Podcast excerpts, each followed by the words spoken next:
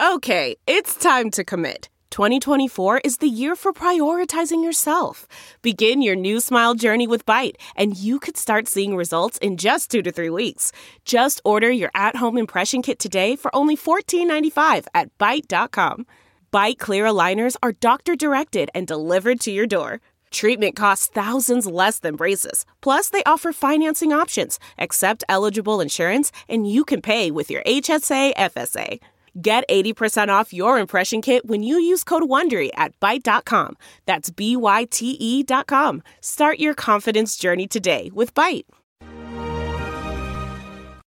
Hi, everyone. Judge Andrew Napolitano here for Judging Freedom. Today is Friday, June 10th, 2022. It's about 2:30 in the afternoon here on the East Coast of the United States. A lot of you have been emailing Judging Freedom asking for an explanation about the circumstances under which the 700 or 800 people that were arrested from the events of January 6, 2021 at the Capitol were in fact charged, arrested, and kept in confinement. So I'll give you a little bit of arrest 101 as to exactly what probably happened and what needed to happen. So I made a statement that there were people who were arrested without charge. By that, I meant they were arrested but had not been indicted. In the federal system, you can't be prosecuted without an indictment. That requires the government to gather evidence and present it to a grand jury. Now, grand juries invariably do what the government wants them to do. There's a famous line from the former chief judge of the Court of Appeals of the State of New York, which goes, "A grand jury will indict a ham sandwich if the prosecutor asks it to," and that's almost literally true. But by requiring the grand jury, there's a record of the evidence that was presented to it, and that record goes to defense counsel. So defense counsel knows what evidence the government has. Sometimes the government will present evidence to a grand jury that it obtained illegally. And when counsel sees that, counsel goes to a court and says, "You got to throw the indictment out. The indictment's invalid because this stuff that they got, they committed a crime in order to get it." And if the judge believes that the Constitution means what it says, she or he will invalidate the indictment. There's a number of other reasons for the grand jury as a protector. There are some exceptions to this. One of the exceptions is something called an information. Now, in looking at all the hundreds and hundreds of people that have been arrested from and after January 6th, I note that some were charged by an information rather than indictment. What's an information? Well, an indictment is a piece of paper signed by the foreperson of the grand jury.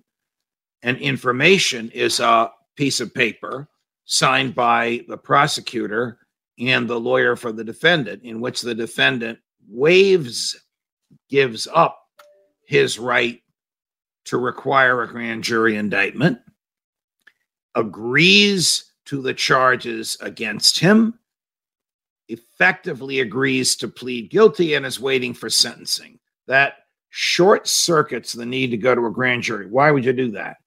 Well, the government will sometimes recommend a lower sentence if you'll do that, because you save them the time of gathering the evidence and presenting it to a grand jury, and you can also get out of jail a little bit quicker. Because if you don't have roots in the community, and this is what I was really upset about, and if you have a prior conviction, they're not going to let you out of jail until they present this evidence to a grand jury. Now, they're supposed to do that very quickly, but it could take months. So when I said there are people detained without charge, I meant there are people detained without an indictment. Now, what precedes an indictment? Well, when these people are arrested, the arresting authority, the FBI, can't just bring them to a District of Columbia or a Northern Virginia jail without a piece of paper. The jailer won't accept them without a piece of paper. The piece of paper is the original criminal charge sworn to under oath by whoever the arresting authority is. Capitol Hill Police, FBI, Metropolitan Police, which is what the regular DC cops are called. That document is sworn to. It obviously precedes the indictment and precedes the information because it's literally sworn to within minutes of the arrest. But it's necessary that somebody swear under oath to what the defendant did, or the jailer will not accept the defendant. So you can't just pick somebody up and say, put them in jail. There has to be a valid legal reason for that reduced to writing.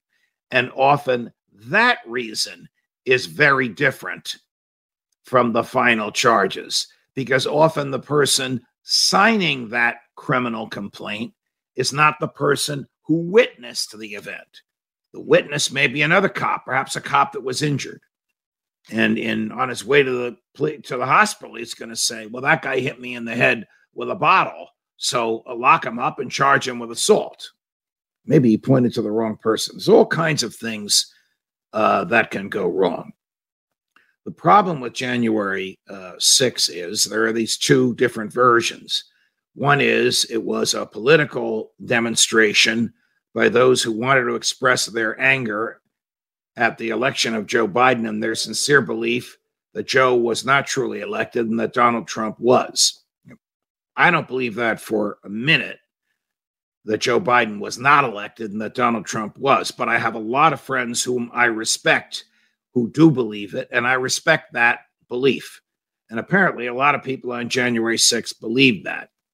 The other version is that this was a well-organized, planned attempt to either intimidate Vice President Pence into rejecting the electoral votes of 7 states or to prevent Congress from meeting so that it couldn't count the electoral votes. If the latter, it was a very, very serious crime. If the president was behind this, and it was the latter, the effort to prevent the counting of the votes, felony by everybody involved, because it's a plan and a plot to prevent the passage of power in the federal government. It's interference with a duty that the Congress has under the Constitution. All those things are felonies.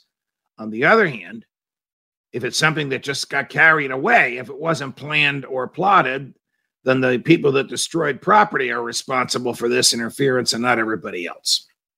Last question. Are any of these people political prisoners? Yes and no. Okay. Yes, because the DOJ hates the politics of these defendants, so it will prosecute them with zeal. Yes, because it will charge them with 10 or 12 crimes to scare the daylights out of them to get them to plead guilty to 1 or 2. Yes, because they wouldn't be prosecuted if they were liberal Democrats. No, because these people really did commit crimes, low-level crimes, trespassing on a Capitol building, walking in when the police wave you in. The people who did that shouldn't have been charged with anything.